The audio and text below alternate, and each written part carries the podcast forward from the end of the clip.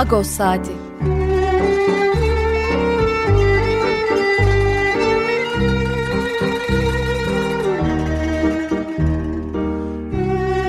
Haftalık Agos gazetesinin penceresinden Türkiye ve dünya gündemi. Agos'un mutfağından haberler, söyleşiler, olaylar.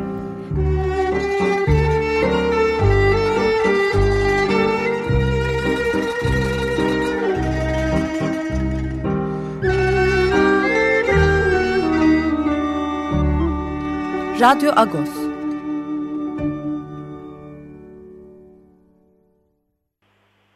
Radyo Agos'tan günaydın. Parlıyız. Ben Yetvar Tanzikyan. Bu hafta size ben yardımcı olacağım. Ee, hangi şarkıyla başladık? Ee, tabii bilenler hemen anlamışlardır. Bir Ruhi Su'yla başladık. Bilmem şu feleğin benden nesi var dedi Ruhi Su. Ruhi Su'yu seviyoruz. Ee, gazete olarak da seviyoruz. Agos olarak da seviyoruz. Gerek Pakrat abi gerek ben ikimizi ayrıca seviyoruz. Ee, bu bölüm bu hafta Ruhi Su'dan başka bir şarkı daha çalacağız. Ne var bu hafta Radyo Agos'un gündeminde? Birazdan Pakrat Estukyan'la e, haftalık olan sohbetimizi e, her hafta yapamıyoruz bazen e, gündemlere ilgili ama çoğu zaman yapıyoruz. Haftalık olan sohbetimizi yapacağız. Bu pazar e, Paskalya, Subsadik Yortusu. E, Ermenilerin e, ve Hristiyan dünyasının tabii en büyük bayramlarından bir tanesi. Biraz eski Paskalya ritüellerini konuşacağız ama tabii Türkiye'nin ve Ermeni toplumunun gündemini de konuşacağız. İkinci bölümde e, yani dokuz otuzdan sonra e, Agos yirmi beş yaşında, e, yirmi beşinci yaşımızı e, idrak ediyoruz öyle diyeyim. E, Agos'un ilk yazarlarından Mıgırdiç Margosyan ki edebi e, çalışmalarıyla da tanıyor olmalısınız. Mıgırdiç Margosyan'la Agos'un ilk yıllarına döneceğiz. E, saat onda da son bölümleri yine Anna Turay'la, Agos'un kurucudan Anna Turay'la yine Agos'un kuruluşunu, e, ilk dönemini konuşacağız. Hrant Dink'li yılları konuşacağız. E, Agos'un mahçetinde bu hafta vakıflar konusu var. Geçen hafta da işlemiştik bu konuyu hatırlayacaksınız.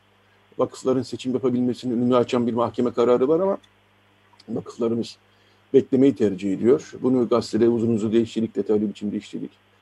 E, Hrant Dink cinayeti davasında gelişmeler var. Geçen hafta karar çıkmıştı. E, Hakan Bakırcıoğlu ile konuşmuştuk burada zaten. E, dün, e, daha doğrusu Perşembe günü e, Dink ailesi avukatları e, kamu görevlilerinin yargılandığı e,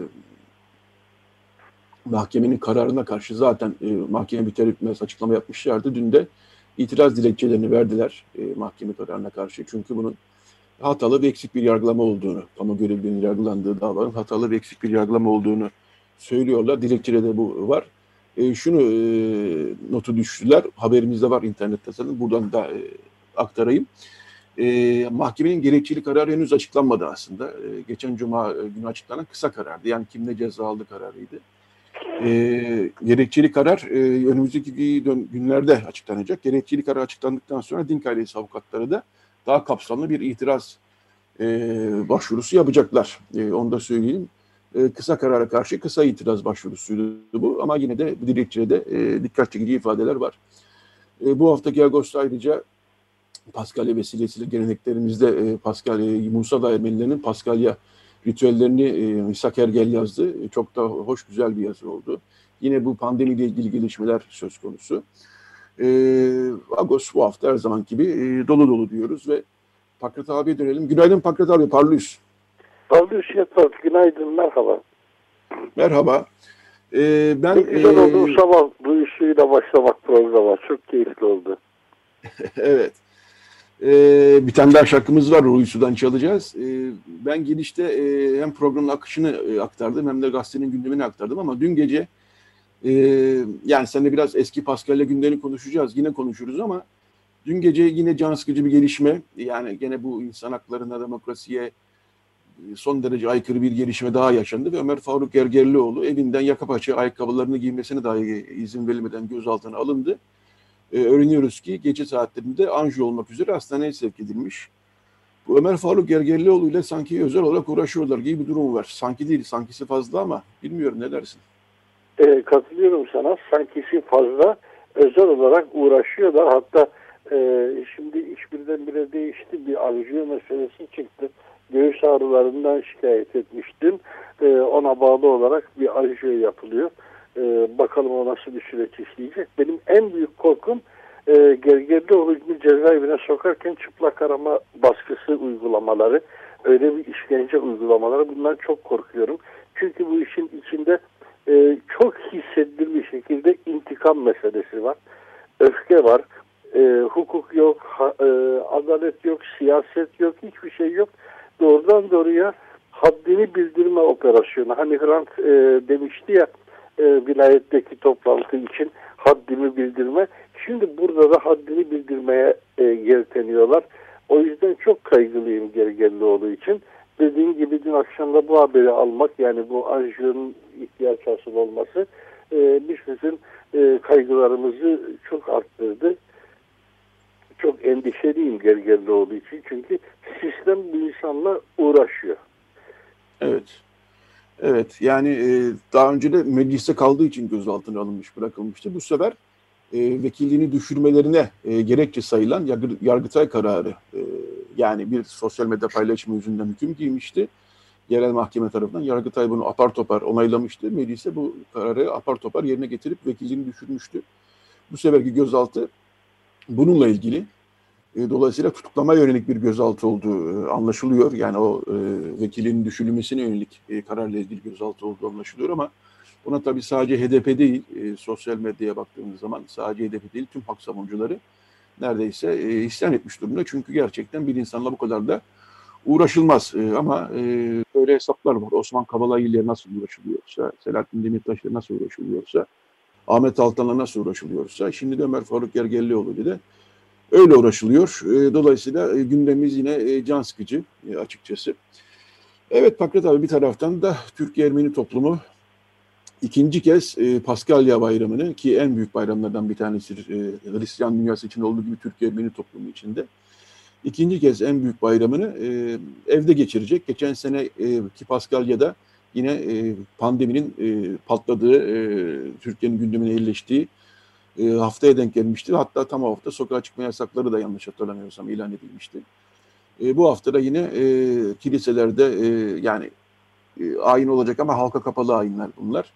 E, sokağa çıkma yasakları var. Zaten olmazsa bile insanların birbirini e, ziyaret etmesi hiç de tavsiye edilir bir durum değil. Çünkü e, rakamlar çok artmış vaziyette yine.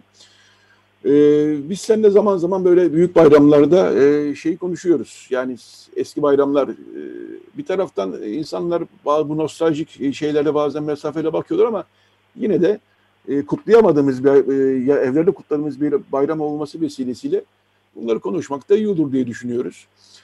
E, seninle daha önce de konuştuk bunu. E, senin küçüklüğün e, Taksim Feridi'de geçti e, diye biliyorum. E, yanlış mı biliyorum? Doğru. Bari biraz, evet, e, doğru. Biraz bir kere de, yani bazı dinleyiciler için tekrar olabilir ama olsun. E, yine de eski eski Paskalyalar nasıl oluyordu? Senden biraz dinleyelim Pakrat abi. Tabii dinleyelim. E, işin en vahimi ne biliyor musun? Biz bırak çocukluğumuz yıllarının Paskalyalarını, şurada iki sene önceki Paskalyaları arar hale geldik. E, o kendiliğinden bir nostaljiye dönüştü. Bir topu iki sene önce. Yani e, iki bin on dokuzun e, Paskalya'sında mesela ne kadar şenlikli bir ortamın içerisindeydik. E, nerede kaldı ki çocukluk yıllarımız? Çocukluk yıllarımız şüphesiz ki e, İstanbul'un bambaşka bir e, topografyası vardı. E, özellikle de nüfus açısından. Benim çocukluğumda İstanbul'un nüfusu ancak bir milyon kadardı. Ve bu bir milyonun içerisinde nereden bakarsan iki yüz binin üzerinde bir gayrimüslim azınlık yaşıyordu. Yani her beş kişiden birisi e, o yanlış kelimeyi kullanayım, yavurdu.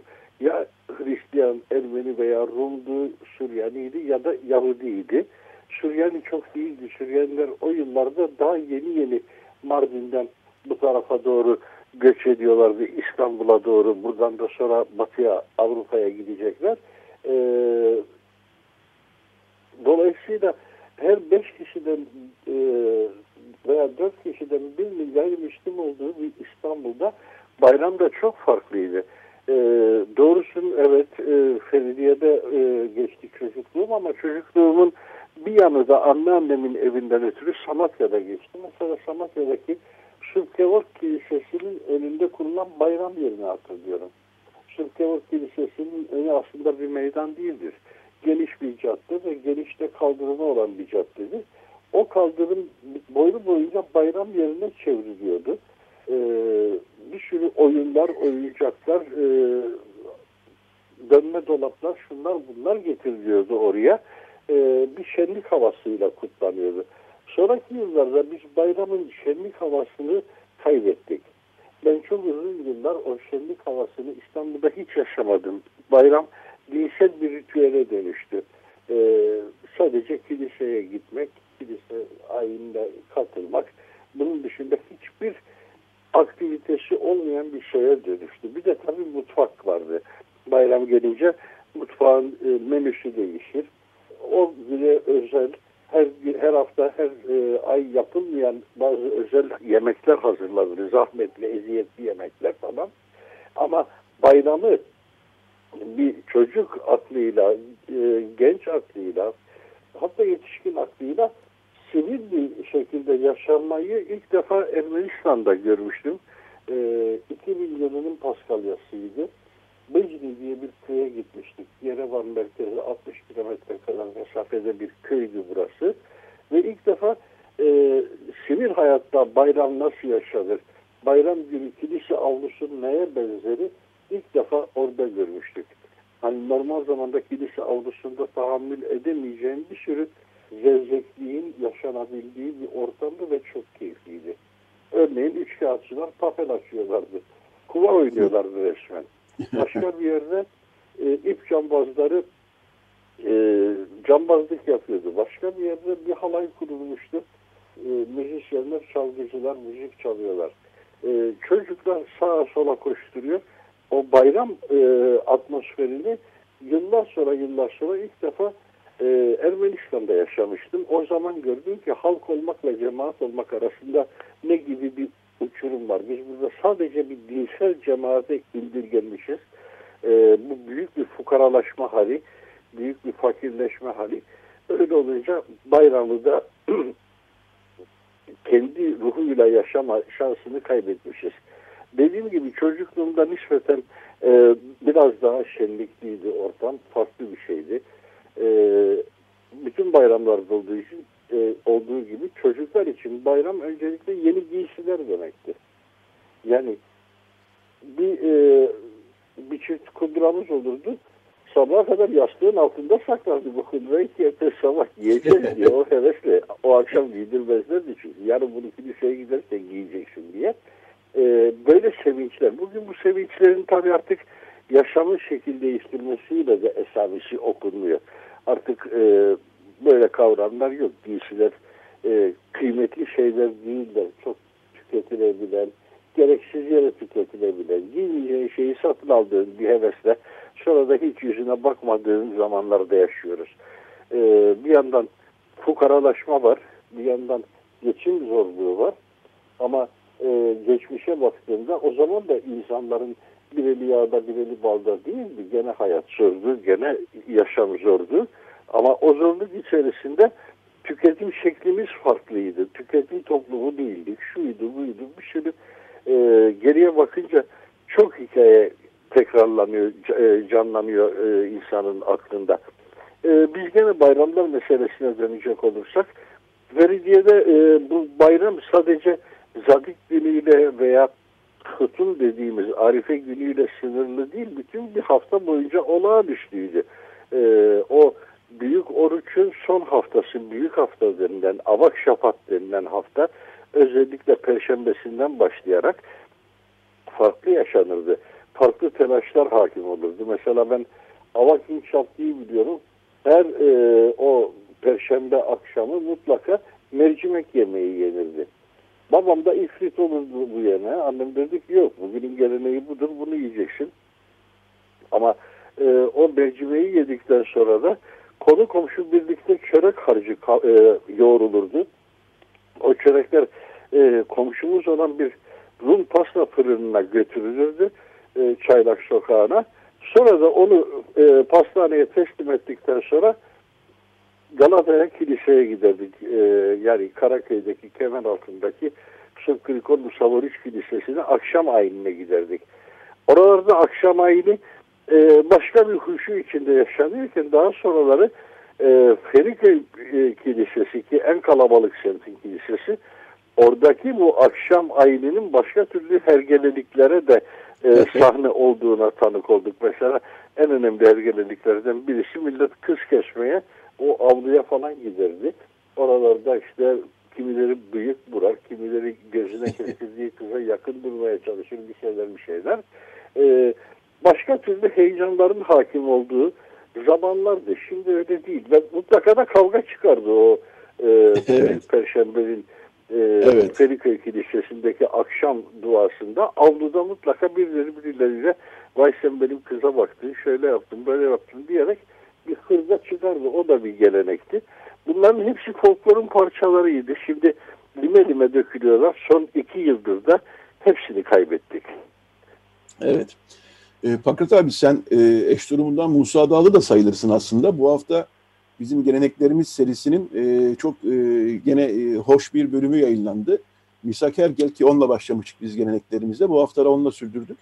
E, Musa Dağ'da Zagazat, yani geçen pazarki Zeytin Dalı Bayramı, E, Abak Şapat, yani işte az evvel bahsettiğin büyük e, hafta ve e, Paskalya e, geleneklerine Musa Dağ Ermenileri, yani artık e, Türkiye'nin son Ermeni köyü diyoruz ama bambaşka bir hikayesi de var, bunu daha önce anlatmıştık. E, nasıl kutlanırdı, ritüeller nelerdi e, yazısı yazdı. E, biz burada her hafta Agos'u tavsiye ediyoruz ama bu hafta hakikaten e, ayrıca hoş bir yazı oldu, e, Misak Ergen'in yazısı. E, sen eş durumundan, dediğim gibi, Musa Dağlı sayılırsın. Konuşuyor musunuz bazen eşin Seta Koyruk'la, Musa Dağ'da ne oldu, ne biterdi, Paskalya'da? Şüphesiz ki Seta'yla e, bunları çok konuşuyoruz. Musa Dağ'da zadik ne yapılır, nasıl yapılır? Sadece zadik değil, oradaki bütün bayramların hepsinin kendine özgü bir ayrıntısı vardır. Yani menüsünde ayrıntı vardır, şunda bunda, şu bayramda mutlaka şu pişmelidir, bu bayramda bu olmalıdır falan gibi bir sürü ayrıntılar vardır. E, zadik de onlardan biridir ve dediğim gibi Misak'ın bu e, köşe yazıları, yani geleneklerimiz başlığıyla e, Bessekabak'la falan farklı isimlerle süren, e, Diyarbakır'a uzanan, İstanbul'a uzanan o e, köşe yazıları, Sasun falan e, çok değerli bir iş oldu. Çok anlamlı bir iş oldu. Ben bundan özellikle de müjdariptim. Özellikle sevgili Sarkis Seropyan'ın ölümünden sonra sanki bizim gazetede işin o tarafı e, biraz geri kaldı gibi bir kaygı içerisindeydim. Çünkü Sarkis abi o konulara çok meraklıydı.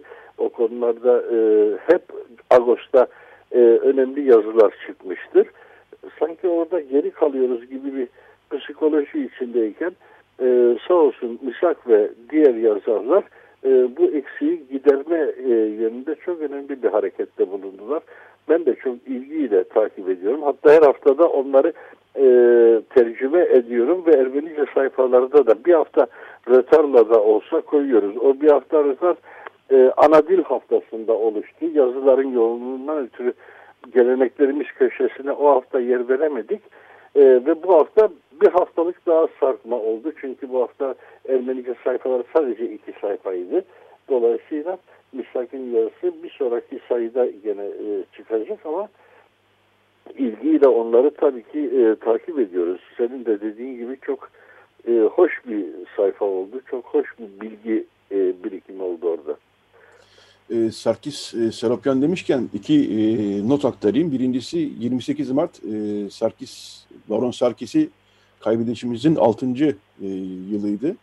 E, e, internet sitemizden ve gazeteden andık. Buradan da bir kez daha Sarkis Seropyan'ı, Baron Sarkis'imizi analım. E, ruhu şad olsun. Asfazokin Nusavar'ı.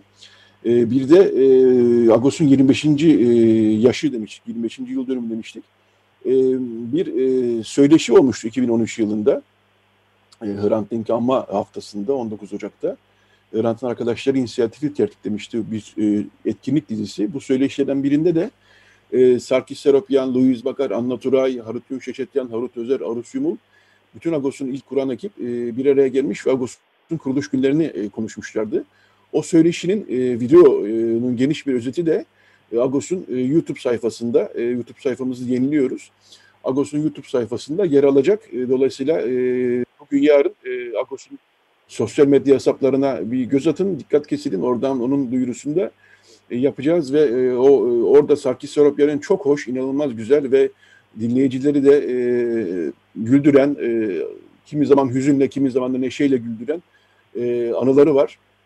O anıların da e, yani katılanlar zaten biliyorlar o etkinliğe. iki bin on üç yılındaydı, e, tütün deposundaydı.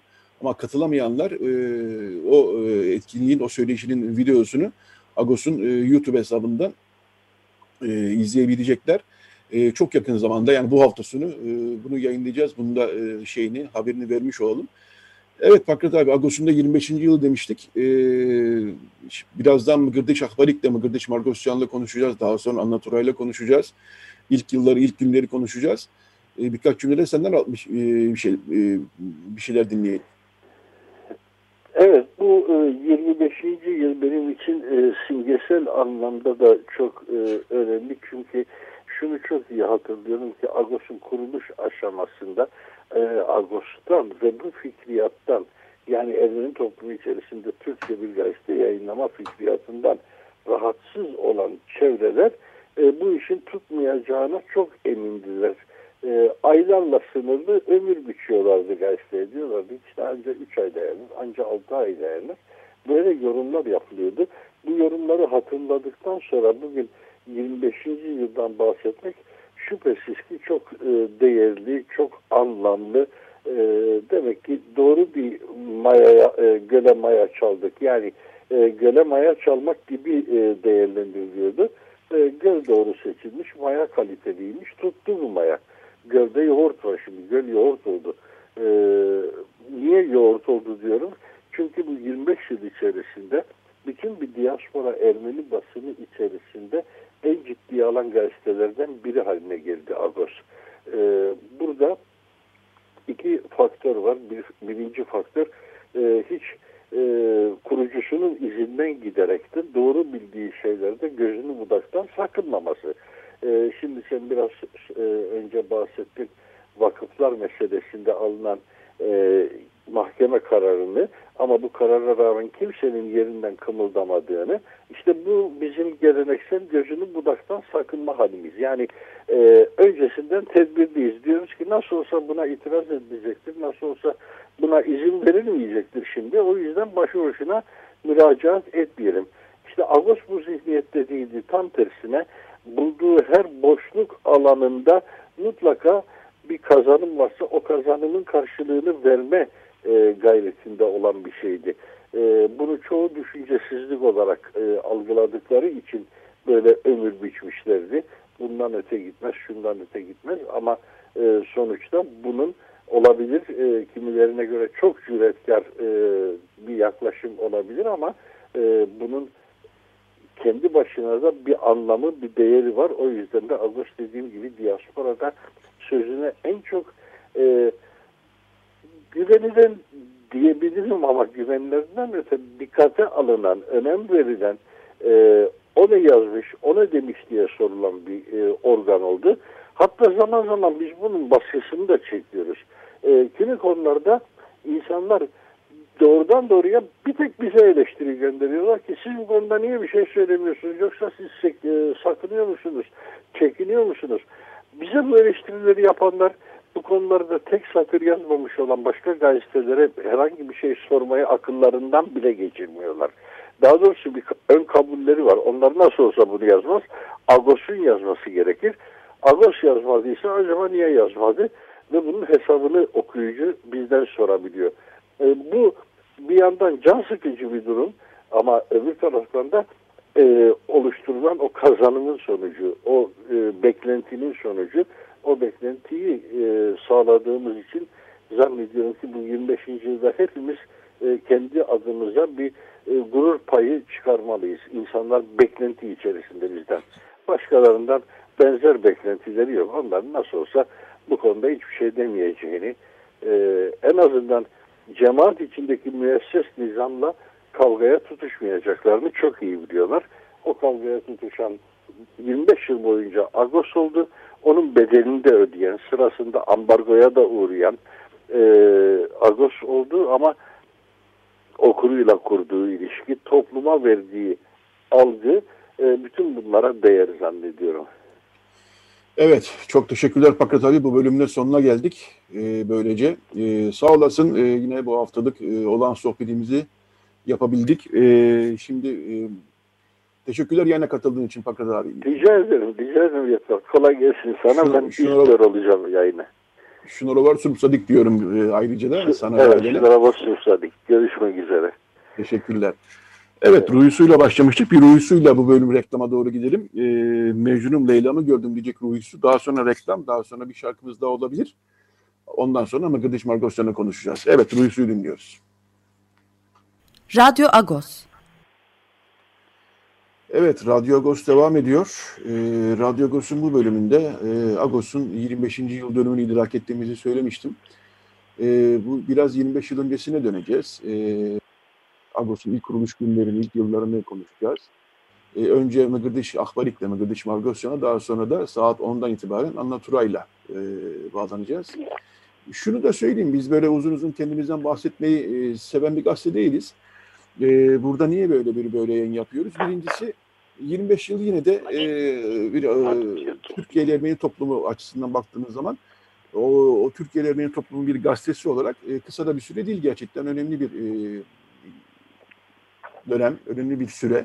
Birincisi bu. İkincisi de bu e, Agos gazetesinin tarihi tabii ki e, iki bin yedi yılında kaybettiğimiz, bizden e, alınan, e, alçakça bir cinayetle bizden alınan Hrant Dink'in de hayatıyla iç içe geçmiş, e, hemhal olmuş bir tarih olduğu için e, biraz da o yüzden e, bu kuruluş yıl dönümleri üzerinde e, duruyoruz, uzun uzun duruyoruz. Yoksa dediğim gibi biz öyle uzun uzun kendimizden bahsetmeyi e, çok da hani seven e, bir yapıda değiliz ama az öyle bahsettiğim nedenlerle e, biraz bu konuda hiç olmazsa bu hafta sonu duralım diye düşündük.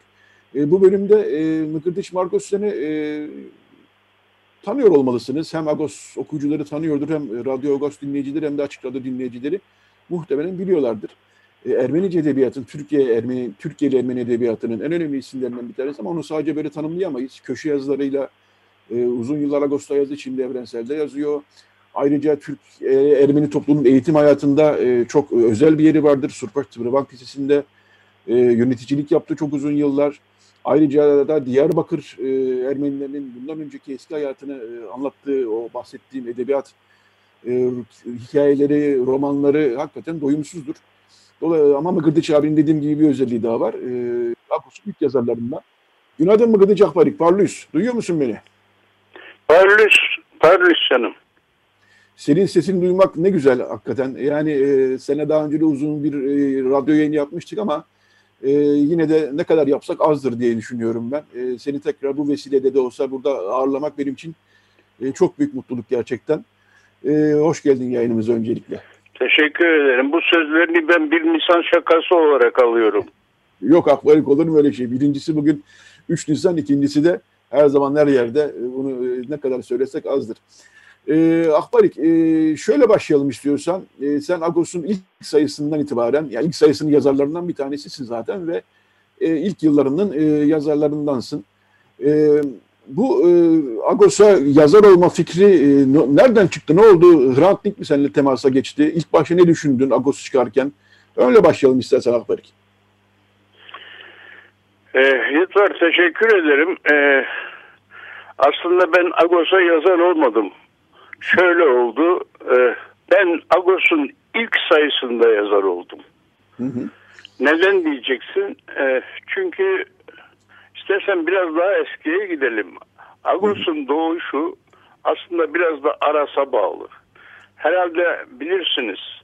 Biz bin dokuz yüz doksan üç yılında Hrant ve arkadaşlarımız Yetvar, Ardaşes hep beraber Aras yayıncılığı kurmuştuk.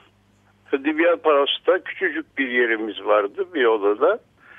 Ve orada biz üç yıl Aras yayıncılık olarak hep beraber çalıştık. Fakat devamlı Hrant'ın kafasında son zamanlarda, özellikle bir iki sene sonra hep Ahbarik biz burada bir işte yalnız kitap yapmayalım, muhakkak bir gazetede yayınlayalım, iyi olur, sesimizi biraz daha duyururuz falan gibi düşünceleri vardı. Biz aslında ilk önceleri sıcak bakmadık dem, demeyeceğim. Fakat o günkü şartlar altında şu veya bu şekilde uzun uzadıya anlatmaya gerek yok. Ee, sıcak bakmamıza rağmen bir türlü onu gerçekleştiremedik. Yani Aras'ın e, şeyi altında gerçekleştirmedik. Sonra Hrant e, bir de yan kuruluşumuz olarak e, Agos'u kurmak niyetinde olduğunu kesinlikle bildirdi. Biz de peki dedik. Elimizden geldiği kadar maddi manevi her neyse yardımda olacağımızı söyledik. Ve Agos'un kuruluşu biraz da e, Aras'tan sonra oldu. Yani arada aşağı yukarı bir üç sene gibi bir zaman geçti. Ben bugüne kadar halen aynı şeyi söylüyorum. Agos ve Aras ikisi birer e, ekürü koş, koşuşturan e, bizim Ermeni toplumunun işte sorunlarını, edebiyatını şu veya bu şekilde dillendiren iki e, müessese oldu. Ve bu da bunun için de sevinçliyim. Bana gelirse ben e, Hrant çok e, aynı zamanda herhalde biliyorsun. Hrant benim aynı zamanda Tebrevank'tan da öğrencimdi. E, hocam dedi muhakkak biz dedi gazeteyi çıkarınca senin de yazmanı istiyoruz. Ben o zaman e, Evrensel Gazetesi'nde köşe yazarlığı yapıyordum. Halen de öyle.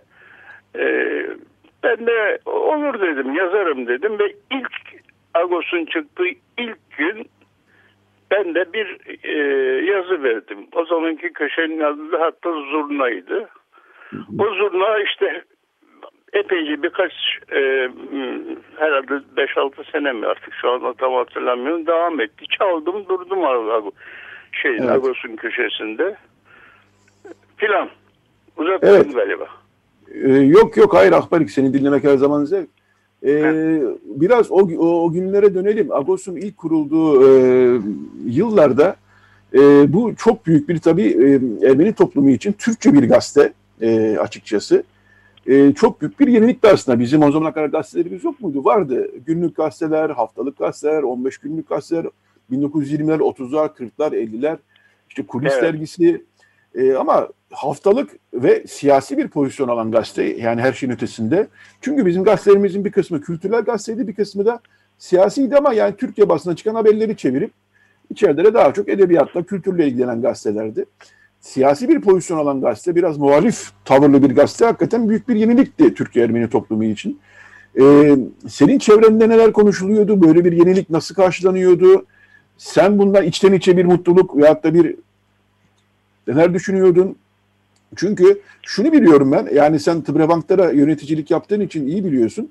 E, aslında İstanbul'a sıkışmış Türkiye Ermeni toplumunun, yetmişlerde seksenlerde İstanbul'a sıkışmış Türkiye Ermeni toplumunun bir kısmı da e, soykırım sonrası Anadolu'da e, kilise okul kalmadığı için e, Ermenice öğrenilmişti ve birçok aslında Ermeni de Ermenice bilmiyordu ve bu yayınları okuyamıyordu. Yani bu yayının bizim Agos'un Türkçe çıkmasının ayrıca böyle bir yönü de e, oldu diye düşünüyorum ben. Senin gözlemlerin ne oldu o yıllarda? Şimdi haklısın Yetvar. Şimdi şöyle, ben biraz evvel dikkat edersen e, önce Aras yayıncılıktan bahsettim. Sonra Aras yayıncılık bir nevi onun mütemmim cüzü gibi e, Agos'tan e, şey vurdum, dem vurdum. Aslında bir bir şey daha ki sen bunun e, bir bakıma altını çizdin. Dikkat ederseniz Agos'u ve Aras'ı kuran çocukların ve arkadaşlarımızın hemen hemen hepsi başlangıçta hep e, Tıbrevanklı öğrencilerimiz oldu. Yani gerek Hrant, gerek Tomasyan, gerek Hrant Margosyan, gerek işte e, şu anda e, Haçik Apelyan filan hep bu Tıbrevanklı öğrencilerdi. Yani Aras'ın kurulduğundan sonra Agos bir nevi onun devamı niteliğinde oldu. Dolayısıyla o zaman şöyle bir düşünce vardı. Biz zaten Aras'ı kurduğumuz zaman bütün niyetimiz Ermeni toplumunu, onun edebiyatını özellikle mümkün olduğu kadar e, herhangi bir aşırı şeye kaçmadan e, anlatmak, tanıtmak ve e, Türkiye'de böyle bir Ermeni toplumunun sadece Ee, arada bir böyle işte şu veya bu şekilde e, hazırlanacağından ziyade onun her türlü edebiyatıyla, kültürüyle, şusuyla, busuyla tanınmasını arzu etmekteyiz. O zaman biz kitaplarımızı yayınladıktan sonra aynı şekilde bunun çok daha e, şeye, geniş bir kitleye yayılması için bir gazetenin daha e, elzem olduğuna karar verildi. İşte bunun karar verildi derken tabii bu biraz da Hrant'ın e, öncülüğünde oldu. Ve işte biz onu kurduk. Fakat o zamanki bizim şeyimiz şuydu. Yani şimdiye kadar böyle bir Ermeni, hep biraz öyle senin de değindiğin gibi Ermenice gazeteler işte hem tercüme etmişlerdir, hem iki sayfa çıkmışlardır, hem işte suya, tabiri caizse suya sabuna dokunmadan yayın yapmışlardır. Oysa bizim derdimiz o değildi. Aslında dert de demek değil, maksadımız o değildi. Biz hani kendimizi biraz daha ortaya döküp biraz daha kimiz, neyiniz, kimin nesiyiz, kimin fesiyiz filan, onu hem edebi yolla hem de gazetede bunu işte köşe yazıları olsun, her türlü faaliyetlerimizi yayınlamak için yapıldı. O zaman hep şu döndü yalnız. Yani bizim Ermeni toplumu çevresinde, ya olur mu yani Ermenice gazetede Türkçe'de olur mu falan gibisine. Bunun epeyce bir şeyi oldu. Ee, ama şunu da hemen altını çizeyim. Rahmetli bizim Mesut Sırpazan da o zaman Agos'un çıkmasında çok büyük etkisi oldu. Yani o mesela bütün bunlara rağmen Ermeni gazete, Ermenice'nin yanı sıra Agos'ta aynı zamanda işte birkaç sayfa, bir üç beş sayfa Ermenice olmasının da e, iyi olacağından da şey yaptı, e, taraf oldu ve böyle bir e, karşılıklı diyalog içerisinde çıktı. Bence de çok iyi oldu.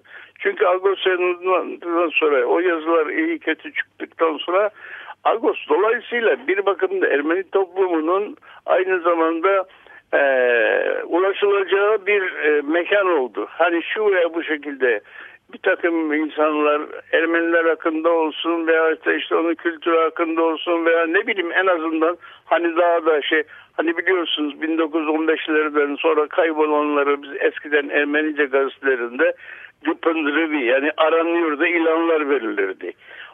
Mesela Agos bu görevini bir de Türkçe yap, yapınca çok daha e, etkin oldu.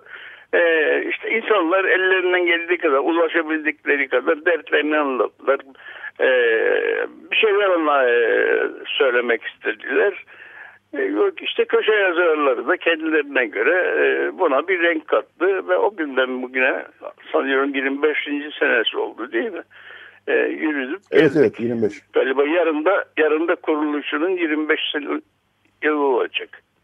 Evet beş Nisan. E, beş Nisan'da çıkmıştı ilk sayımız. Yine e, Zadik Paskalya Yortusu'na denk gelmişti. Bu sene de öyle evet. Oldu. Bir tesadüf. Evet. Güzel bir tesadüf oldu. yirmi beşinci yıla denk gelmiş oldu. E, e, Mıgırdiç Alparik seni bulmuşken tabii e, sormak isterim.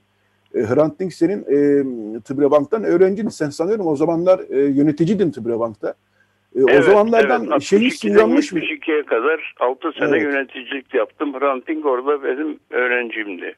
O zamanlardan şeyisine kapılmış mıydın? Yani bu Hrant Dink ileriki yıllarda bir şey yapacak belli e, gibi bir hisse kapılmış. Yani yayıncılık anlamında olabilir, entelektüel anlamında olabilir, yazı çizi anlamında olabilir, siyasi olarak olabilir. Çünkü siyasi bir yapısı da vardı tabii banka öğrencilerin o yıllarda hepsi. Yani aslında Hrant için bunu özellikle söyleyemem ama bizim biraz evvel sen e, onun altını yine tekrarlayayım. Çok güzel çizdin. E, şeyin e, Tıbbi Bank'ın öğrencilerinin hepsi istisnasız özellikle o ilk kurulduğundan sonra hepsi Anadolu'dan gelen öğrencilerdi. Yani çocuklardı. Ee, Anadolu'dan gelen öğrencilerin hemen hemen hepsi, yani Diyarbakır olsun, işte ne bileyim Urfa olsun, Maraş olsun, Kayseri, Sivas, e, aklına geldiği kadarıyla bütün oralardan gelen çocukların, öğrencilerin hepsinin aşağı yukarı e, orijini, çıkışı hep aynıydı. Yani Anadolu'da okuyamamış, daha doğrusu ana dilini okuyamamış öğrenciler orada gelip toplandı. Hepimiz, hepimizin, hep ben de dahil, ben de dahil. Çünkü ben de Tıbrank öğrencisi olarak geldim. Ama benim yaşım müsait olmadığı için Getonhagen'de okudum filan. Yani orada hepimizin bir gayreti vardı. Neydi? Hani Ermeni kimliğimizi bir yerde e, ortaya çıkarmak, koymak. Ama bunu illa yapacağız, illa edeceğiz değil. O belki de bir inisiyaki olarak, hani hep e, maalesef bunu da belirtmek isterim. Yani biraz dışlanmış, biraz itilmiş, biraz kakılmış bir toplum, biraz sinik. Bunun şeyi altında, kompleksi içerisindeydik genellikle.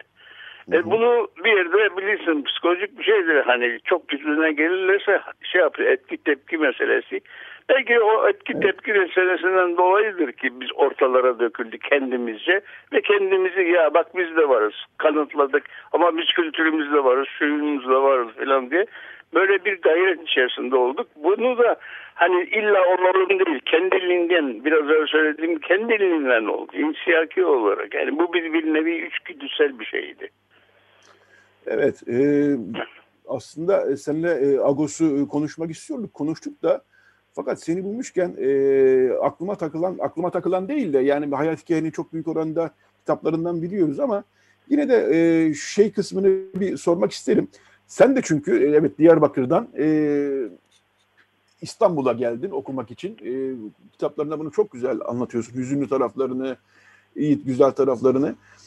Nasıl oldu da bir e, Diyarbakır'dan gelip burada Ermenice öğrenip çok da iyi bir Ermenice yazarı olup daha sonra da Tıbra Bank'ta yönetici olmak aslında bir şey, bir hikaye.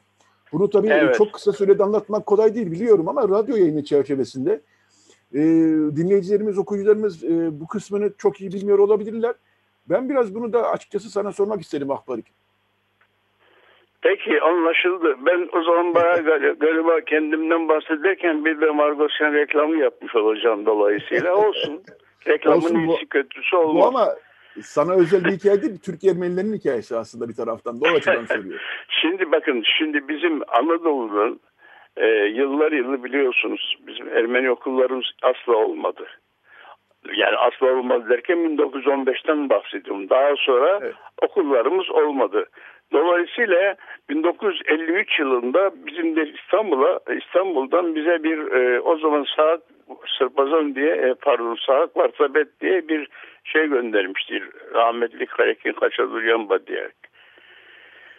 Ve bütün gayreti Anadolu'yu gezip ilk okul çağına gelmiş, daha doğrusu ilkokulu bitirmiş e, öğrencileri Anadolu'dan alıp yatılı bir okula getirmek. Bu okulda Üsküdar'da kurulmuş, adı Tebrevank, yani ruhban okulu ve dolayısıyla burada burada yatılı meccanen okuyacak. Ee, ve buna e, oradaki aileler kendi çocuklarını e, şey yapsınlar, patriliğin de bir yerde nezareti altında ona inanarak, güvenerek göndersinler diye.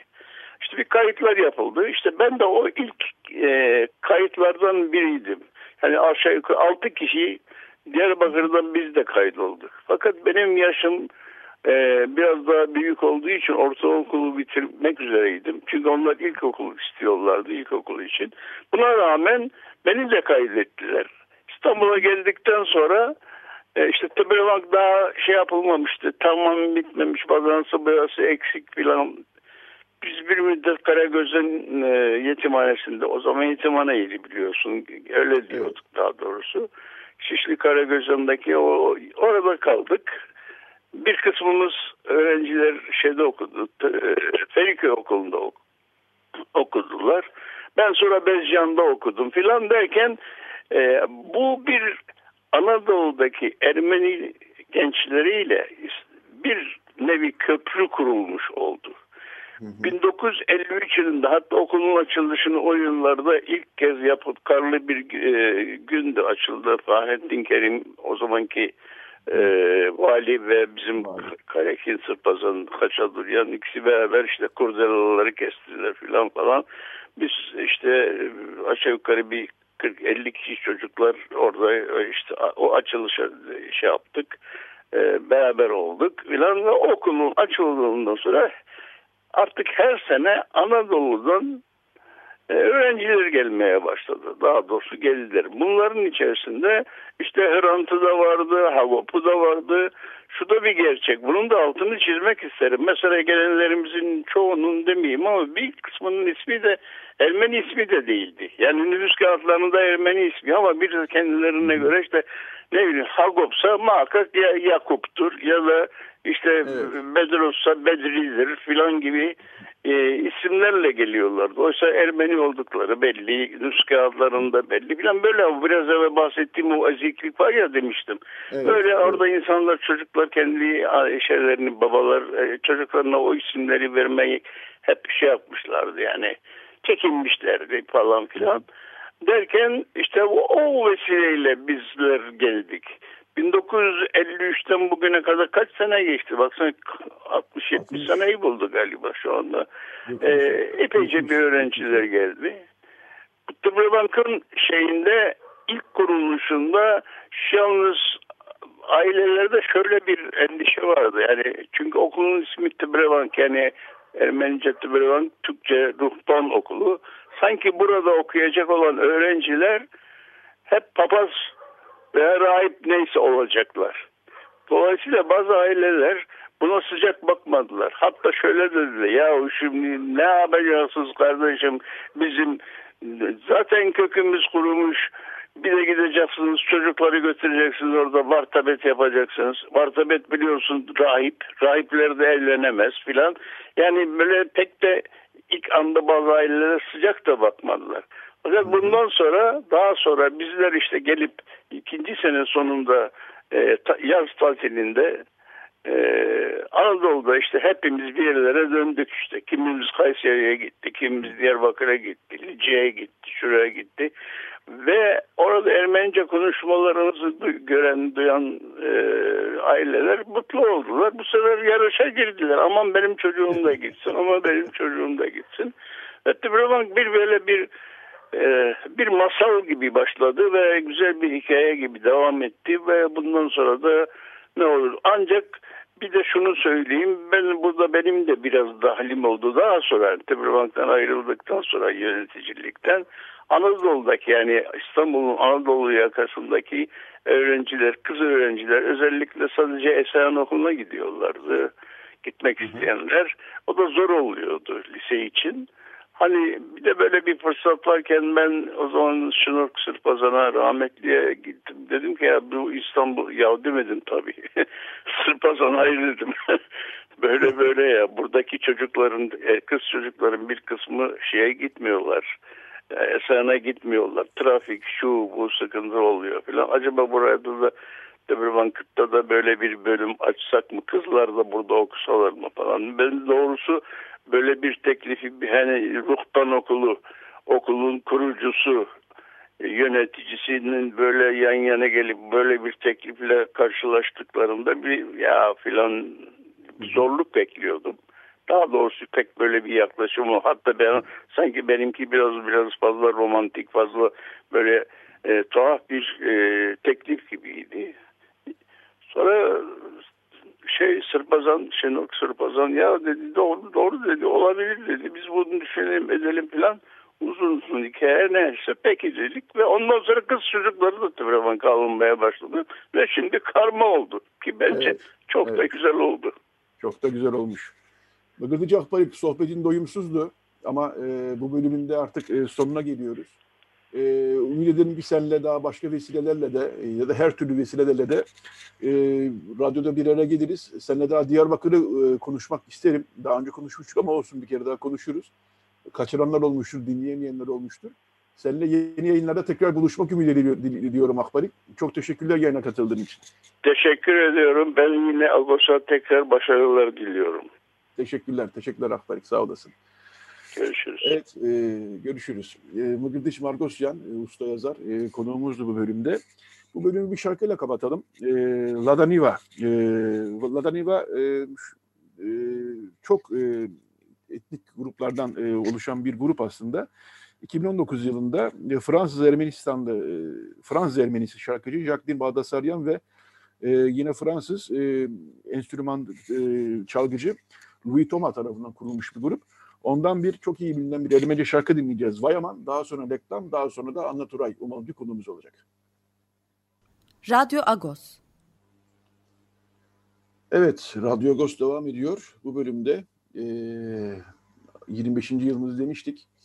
E, yayının başında da söylemiştim, biz böyle uzun uzun kendimizden bahsetmeyi sevmiyoruz ama hem yirmi beş yıl hem de Agos'un e, tarihi, Hrant Dink'in tarihi de iç, içe geçmiş bir tarih. Dolayısıyla bunları da e, konuşmak iyi olur diye düşünüyoruz. Şimdi bu bölümde Anna Turay konuğumuz. Anna Turay Agos'un e, kurucularından, e, yani Hrant Dink tabii ki öne çıkan e, bütün süreci sürükleyen isimdi. Ama e, Agos'u kuran da bir e, ekipte e, onların ismini sayalım. Anna Turay var, Louis Bakar, e, Harut Öşçeçyan, Harut Özer, e, Sarkis Seropyan ki onu kaybettik altı sene önce. E, Dikran Bakar, e, Diran Bakar pardon onu da kaybetmiştik. E, Harut Özer e, var ve onlara e, bitiş, e, eklemlenen grup Ümit Kıvanç, Cengiz Turan, e, Kemal Gökhan Gürses e, var. İşte benim de biraz tuzum olmuştu o süreçte. Şimdi Anna Turay'la biraz e, ilk kuruluş yıllarına gideceğiz e, ve e, Agos'un nasıl kurulduğunu çok konuştuk aslında. Biraz kurulduktan sonra biz neler yaptık? Yani Agos gazetesi Türkiye Ermeni toplumunda e, neler yaptı, hangi konulara eğildi, neleri e, konuştuk, neleri gündeme getirdik?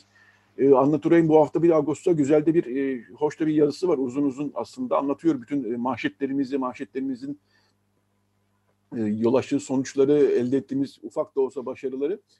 Günaydın Anna Parlus. Günaydın Parlus Yetvart.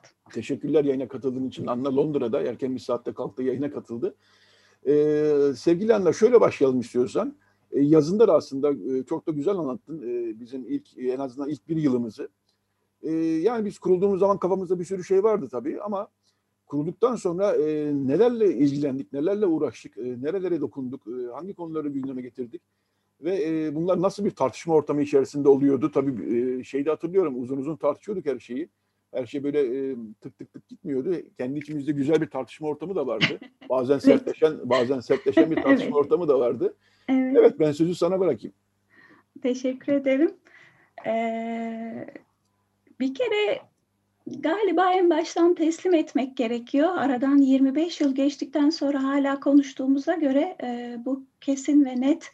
E, Agos çok benzersiz bir proje imiş. O zaman da kurarken farklı bir şey olacağını, e, yeni bir dil e, oluşturacağını, e, farklı bir du- duruş sergileyeceğimizi galiba biliyorduk ama doğrusu ben bu kadarını, e, hiçbirimiz bu kadarını e, tahmin edemezdik. E, evet, Ermeni toplumunun çok köklü bir yayıncılık geçmişi var. Çok oldukça eskilere uzanıyor yayıncılık tarihi. Çok sayıda gazete ve dergi çıkartılmış. Ee, ama Agos hakikaten e, hem ortaya çıktığı zaman dilimi açısından hem kullandığı dil açısından bunu sadece Türkçe olmasından e, itibaren görmemek lazım. Türkçe olması itibariyle söylemiyorum bunu. E, hep Ermenice olmuş çeşitli yayınlar. E, ilk kez Türkçe. Aynı zamanda hem Türkçe hem Ermenice ama ağırlıklı olarak Türkçe bir yayın olarak çıkıyor. Ama dil bunun ötesinde bakışı, duruşu hem son derece pozitif bir dille e, e, derdini ifade etmeye odaklanması hem de hiçbir şeyi inkar etmeden, gerçek, gerçeklerin üstünü örtmeye, sıvamaya çalışmadan bunu yapması e, o dönem içinde, bu dönem içinde Ee, enteresan, değişik bir duruş e, sergiliyordu tabii. Bu yüzden de e, hem çok korkuyorduk, gerçekten çok korkuyorduk. Önemli bir sorumluluktu. Sen de biliyorsun bunu. E, tuzdan fazlasıydı senin yaptığın. Her hafta geliyordun. E, özellikle birinci sayfayla en çok seni uğraştırdığımızı hatırlıyorum. E, çok dikkat etmeliydik dilimize. E, İlk kez böyle bir şey oluyordu. Zorlu bir dönemdi. Gerçi hangi dönem zorlu olmadı ki? Hepimiz için. Hı hı. Bu ülkede yaşayan herkes için. Ee, hem derdimizi tam olarak ifade etmek istiyorduk. Hem de yanlış yapmak, e, kurumlarımızı zor duruma düşürmek, bir toplumun geleceğine, sıkıntılarına, umutlarına, bu, buradaki varlığına yönelik bir tehdit, bir rahatsızlık verecek derdini, sıkıntısını artıracak e, ek bir e, yük ona getirmemek için çok dikkatli olmak zorundaydık. Hı hı. E, en çok bunu hatırlıyorum. En çok hı hı. buna dert yorduğumuzu, buna kafa yorduğumuzu, buna dertlendiğimizi hatırlıyorum. E,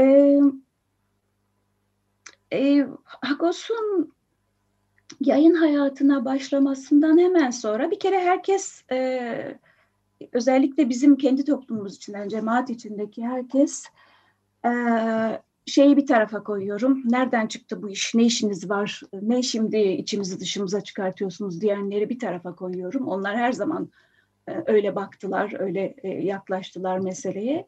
E, gayet pozitif karşılayan e, insanlar bile, kurumlar bile e, bu sıkıntıyı yaşıyorlardı. Dolayısıyla çok tedirgin aslında herkese, yani ne söyleyeceğiz, evet, nasıl söyleyeceğiz ve büyük toplum tarafından nasıl karşılanacağız. Hı hı.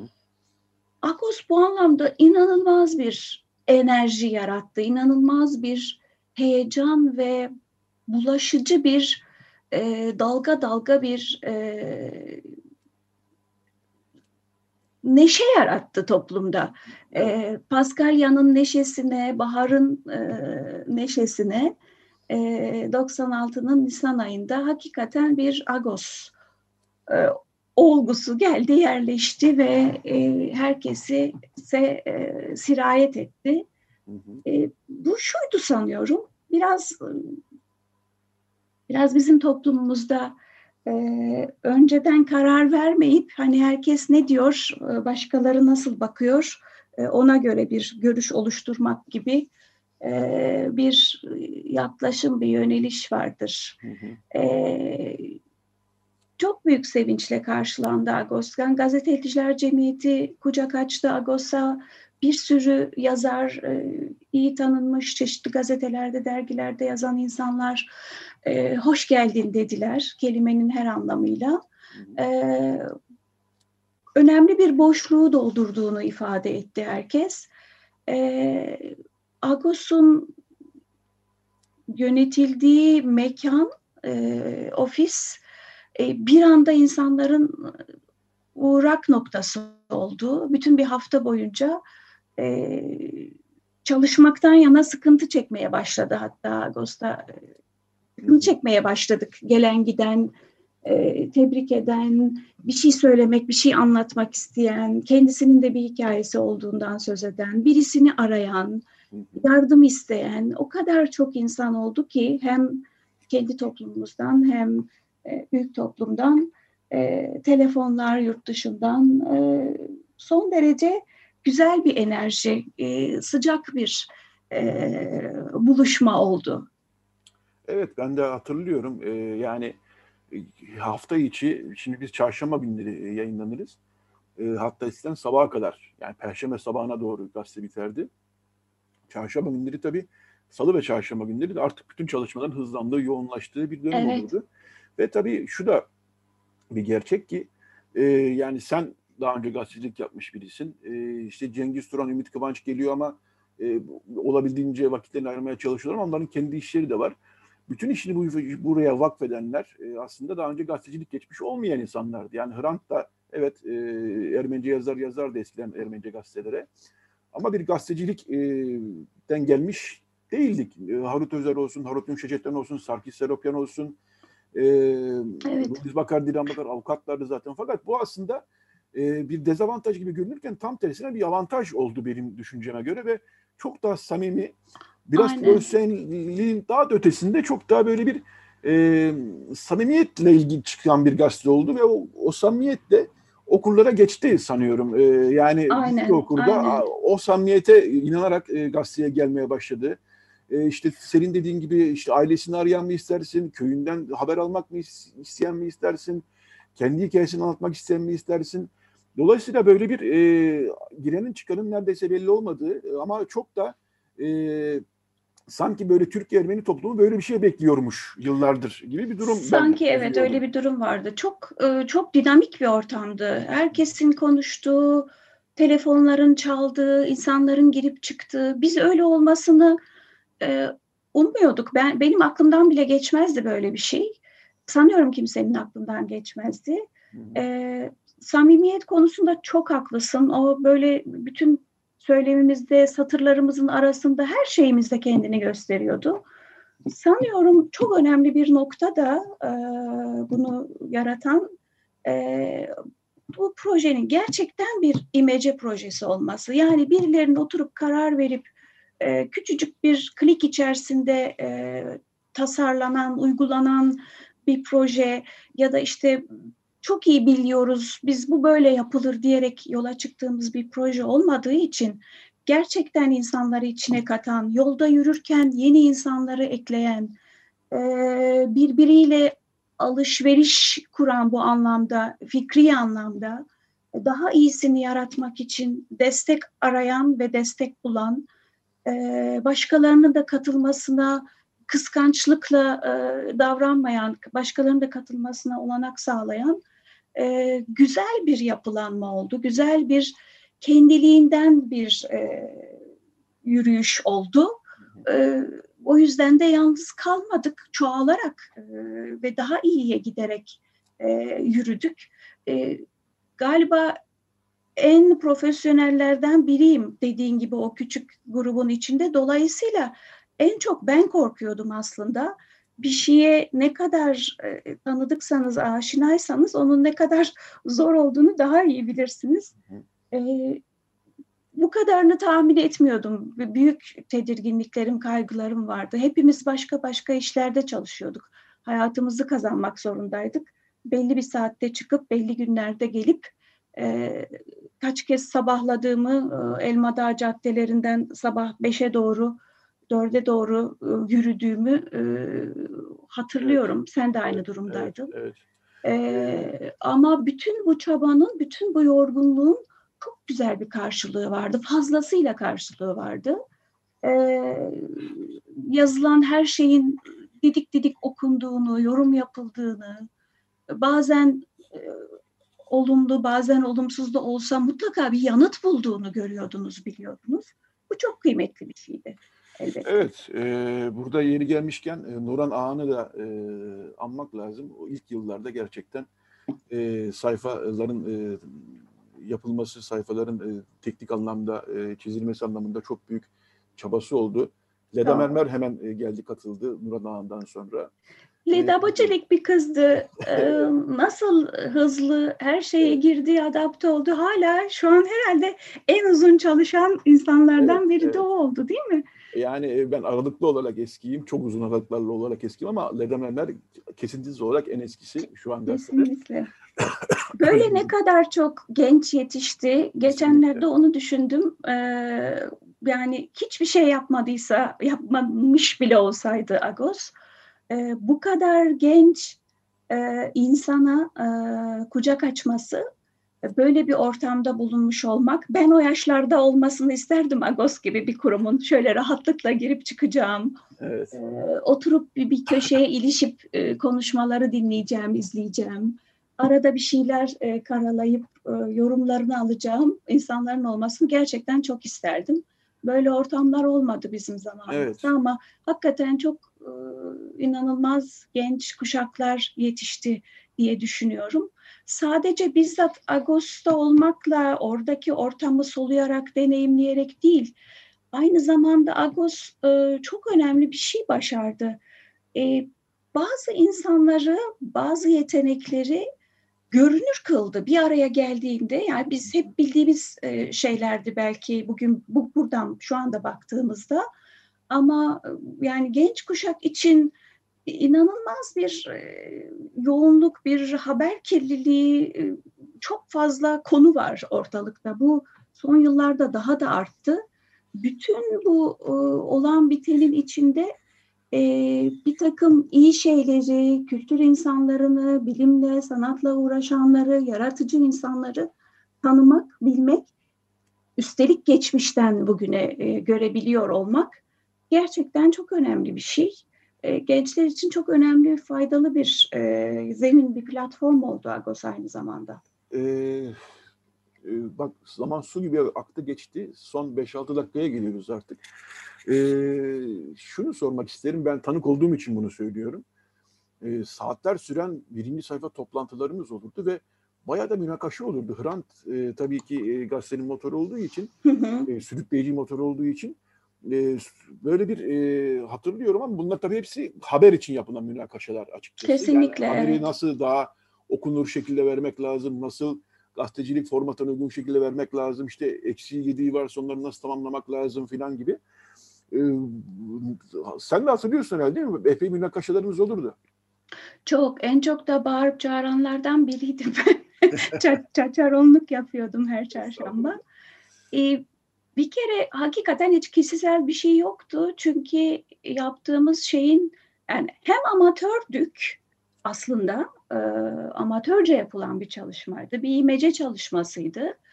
E, ama hem de Ee, yanlış bir şey yapmaya ya da e, gerçek gazetecilik ilkelerinden uzak kalmaya da tahammülü e, olmayan bir projeydi. Bu hiçbir iş öyle değildir zaten. Evet. Amatör olmak, bir şeylerin daha alt kalitede yapılması ya da daha e, olması gerektiğinden uzak olması, olabileceği e, hakkını, selahiyetini vermez kimseye. Çünkü insanlara bir şey sunuyorsunuz, onu kendi gerçeği içinde, kendi kurallarına uygun sunmak zorundasınız. Bütün çaba, bütün tartışma bunun içindi. E, daha iyi, e, daha çok e, geniş bir bakışla, daha üç yüz altmış derece, ondan da görüş aldınız mı, burası niye eksik vesaire diye E, yorum yapıyorduk. Tabii bütün hafta işi yükü sırtlayanlarla haftada iki gün gelip bu olmamış, bu niye böyle eksik, bu niye e, e, yok e, diyenler e, arasında bir gerilim oluyordu. E bu kadar oluyor işte diyorlardı. E, e, tabii bir de şundan... konularımız çok şeydi hatırlarsan. O kadar çok vakıfların, cemaatin kurumlarının, gayrimenkullerinin başında e, dolaşan E, akbabalar, e, onlar gerçi her zaman oldular ama o, o ana kadar hiç bunlar çok ortalığa dökülmemişti. Bunlar e, bir şekilde çaresizlik içinde bazı şeyler yapıla geliyordu, oluyordu. İşte bir takım ma- mahkeme süreçleri, yasal hukuki süreçler işletiliyordu, işletilemiyordu vesaire. Bütün bunları konuşuyorduk. E, en çok çaba harcadığımız, en çok bizi yoran şeylerin başında mesela o hukuki terimlerle anlatılan avukatlarımız vardı bizim, evet, biliyorsun. Tabii. Louis, Diran, onların konuları anlamaya çalışıyorduk. Öyle karmaşık bir dille anlatıyorlardı ki ya böyle olmaz, ben anlamıyorum, hiç kimse anlamaz bundan diye ter ter tepindiğimi, defalarca anlattığımı, belki yüz tane soruyla tam olarak ne olduğunu ortaya çıkarmaya çalıştığımızı birlikte Ee, iyi hatırlıyorum. Bunlardı bütün o evet, kavga evet. ve patırtının e, nedeni. E, iyi ki de yapmışız diyorum. Bak iyi bir şeyler çıkmış. Evet, evet. E, şimdi konuşabiliyoruz en azından. Tabii Settar Davutan, Louis Bakar, Dilan Bakar kurucular içerisinde, aynı zamanda avukat oldukları için de bütün bu davalarla ilgili gelişmeleri bize getiren, bu çok aslında bizim için de bir avantajdı. Çünkü evet. yani neler olup bittiğini ilk elden... E... Sürekli onların yakasına yapışıyorduk. Ee, evet. Onlar da hem e, bir hukukçu olarak işte bazı konulardaki e, sessizliklerini e, ya da duruşlarını korumak zorundalardı. Hem Ermeni olarak, e, Ermeni kimlikleriyle bazı haksızlıkların, bazı sorunlu konuların E, görünür olmasına katkıda bulunmak durumundalardı. Biz bir şeyleri vermek, e, ifade etmek istiyorduk. E, kendimizi anlatmak istiyorduk. E, sorunlarımızı e, ifade edip dayanışmayı çoğaltmaya çalışıyorduk. E, ama bir taraftan da e, doğru olmayan bir şey, yasa dışı olan bir şey ya da mahkeme sürecine zarar verecek bir şey ya da E, diyalogla çözülebilecek bir konu var ise eğer onu e, tehlikeye atacak bir şey yapmamak için çaba harcıyorduk. Dolayısıyla böyle e,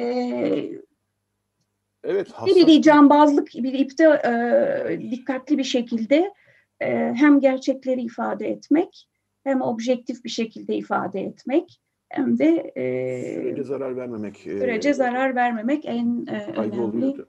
Konumuzdur. Ee, son birkaç dakikaya geldik Annacığım. Ee, orada da şunu konuşmak istedim seninle. Ee, bu kadar kısa sürede konuşulmaz biliyorum ama Hrant'ın en büyük, yani bizim hepimizin öyleydi ama Hrant'ın sanki daha çok öyleydi. En büyük hayallerinden, e, ütopyalarından bir tanesi de Türkiye-Ermenistan arasındaki ilişkilerin, diyalogun kurulması, buna çok önem verdiğimizi, her en ufak bir gelişmeyi bile ah, evet. yukarılarda mahşetlere taşıdığımızı hatırlıyorum. Evet. Şimdi acıtan şey şu açıkçası, iki bin sekizde Hrant'ın ölümünden sonra, öldürülmesinden sonra, katledilmesinden sonra iki bin sekizde bir protokol süreci olmuştu. Keşke bunu Hrant görseydi dedim. Fakat geçen yılki Karabağ Savaşı'ndaki Türkiye'deki bu milliyetçi, aşırı milliyetçi tutumu da bunda iki Hrant görmemiş dedim. Böyle iki e, duyguyla e, son yirmi beş yılı geçirdiğimi söyleyebilirim. Bilmem, birkaç cümle neler eklemek ister misin? Ee, bu Hrant'ın en, içini en çok yakan konuydu. İçimizde en fazla bu konuya dertlenen, e, içimizde en fazla bu alanda küçücük bir adım görse sevinçten havalara uçan insan oydu. Zaten Hrant biliyorsun duygularını çok yoğun yaşayan, çok... E, çok rahat ifade eden e, bir insandı. E, çok önem veriyordu buna. Bir de tabii doksanlı yıllar Ermenistan'ın yeniden bağımsızlık kazanma süreci, e, yeni oluşumlar vesaire, bu anlamda çok e, hareketli bir dönemdi. Çok her şeyin yeniden kurulduğu bir dönemdi. E, dolayısıyla bütün hepimizin gözleri Ermenistan'ın üstündeydi ve çok istiyorduk. O futbol diplomasisi, gidişler, gelişler, işte o ilk sayılara bakarken ben de fark ettim ne kadar çok uluslararası toplantı olmuş, ne kadar çok bir araya gelinmiş, bazı taahhütlerde bulunulmuş, bazı işbirliği anlaşmaları imzalanmış, ne kadar umut verici adımlar bir taraftan atıla gelmiş. Ama bir şekilde bu mesele Ee, ne yazık ki iyi gitmiyor. Yani bazen e, umutlu bir e, tablo çizerken sonra hemen yeniden yeniden sıkıntıya, o dipsiz kuyuya e, hepimizi yuvarlıyor. E, gerçekten e, Hrant'ın e, bunu görmediğine seviniyorum. Bu, bu, bu son dönemi yaşanan evet, evet, korkunç evet. savaş, savaşı ve şu andaki bulumu, durumu görmediğine... Evet, binlerce genç öldü. Ne yazık ki o binlerce gencin ölümünün ağırlığı bile Türkiye'de ve Azerbaycan'da yaşanmadı. Bunu da söylemesem olmaz. Hakikaten sanki bir bayrammış gibi kutlanıyor bu savaş. Son bir dakikaya girdik artık. Son bir iki dakikaya girdik. Anna Turay, çok teşekkür ediyorum. Rica ederim. Ben teşekkür ediyorum. Şunu da söyleseydim dediğim bir şey varsa lütfen söyle. Çünkü hakikaten e, yani trajik e, anlat e, Hrant'ı kaybetmemizde trajik bir e, yönü de var bu yirmi beş yıllık hikayenin, ama yine de yirmi beş yıl e, önemli bir tarih. Varsa bir son bir iki cümlen, onları da alabilirim. Teşekkür ederim. Evet, yani o, o trajedi ne yazık ki hayatımızdan hiçbir zaman çıkmıyor. O, o trajedi e, her şeyin müsebbibi ve sonucu. E, Bu, bu, bu birbirini tekrarlayan yıllar yıllar içinde bu, bu bitmeyen e, sıkıntı hepimizi, beni de, seni de, e, bu toplumdaki, büyük toplumdaki herkesi de bir şekilde farkında olsun olmasın etkiliyor. Dolayısıyla bizim her sevincimizin içinde her zaman biraz acı ve hüzün var. Her hüzünümüzün, e, acımızın içinde biraz umut ve sevinç var. Ee, var olmaktan kaynaklanan, geleceğe dair umutlarımız var. Ee, hep öyle bir umut damıtmaya çalışıyoruz acılardan, e, geçmişten, yapılanlardan. Ee, dayanıklıyız biz. Başka evet. türlü herhalde var olamazdık. Gerçekten çok dayanıklıyız. Ee, dayanacağız, devam edeceğiz. Evet. Ee, Hem kendi geleceğimize, ülkemizin geleceğine e, inançtan, inanmaktan vazgeçmeyeceğiz diye düşünüyorum. Teşekkür ediyorum evet. bana bu fırsatı ee, verdiğiniz için. Söyle. Ben teşekkür ederim Anna Turay. E, yayına katıldın, e, duygularını, hatıralarını, düşüncelerini paylaştın. Çok teşekkürler. E, Londra'da da hayat pandemi açısından zor. Size kolaylıklar diliyorum. E, Çok sağ ol. Hepimize. Evet, hepimize. Evet. Çok teşekkürler Anna Turay. İyi yayınlar. Teşekkürler. Teşekkürler, sağ olasın. Evet, Agos'un kurucularından Anna Turay konuğumuzdu. E, Agos'un madem yirmi beş yılını konuşuyoruz, e, yayın yönetmenlerine, çalışanların da buradan e, tak, hatırlamak gerekir. E, Hrant Dink'in öldürülmesinden, e, katledilmesinden hemen sonra Etya Mahcupyan Agos'un yayın yönetmenliğini üstlendi. E, daha sonra Robert Koptaş e, iki bin on yılından itibaren e, Arus Yumul'un yönetmenliğini üstlendi.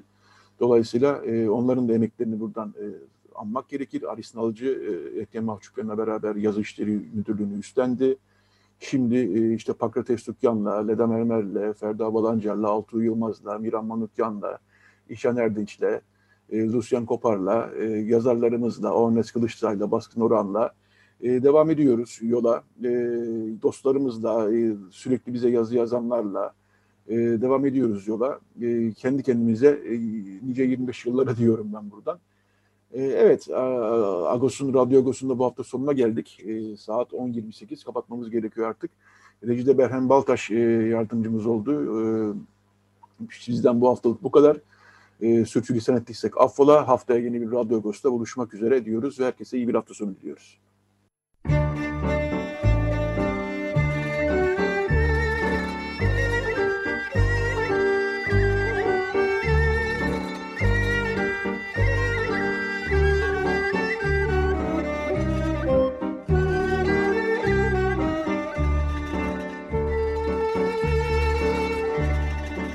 Agos Saati.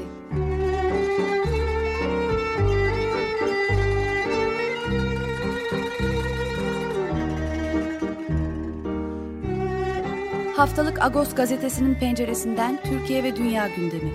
Agos'un mutfağından haberler, söyleşiler, olaylar.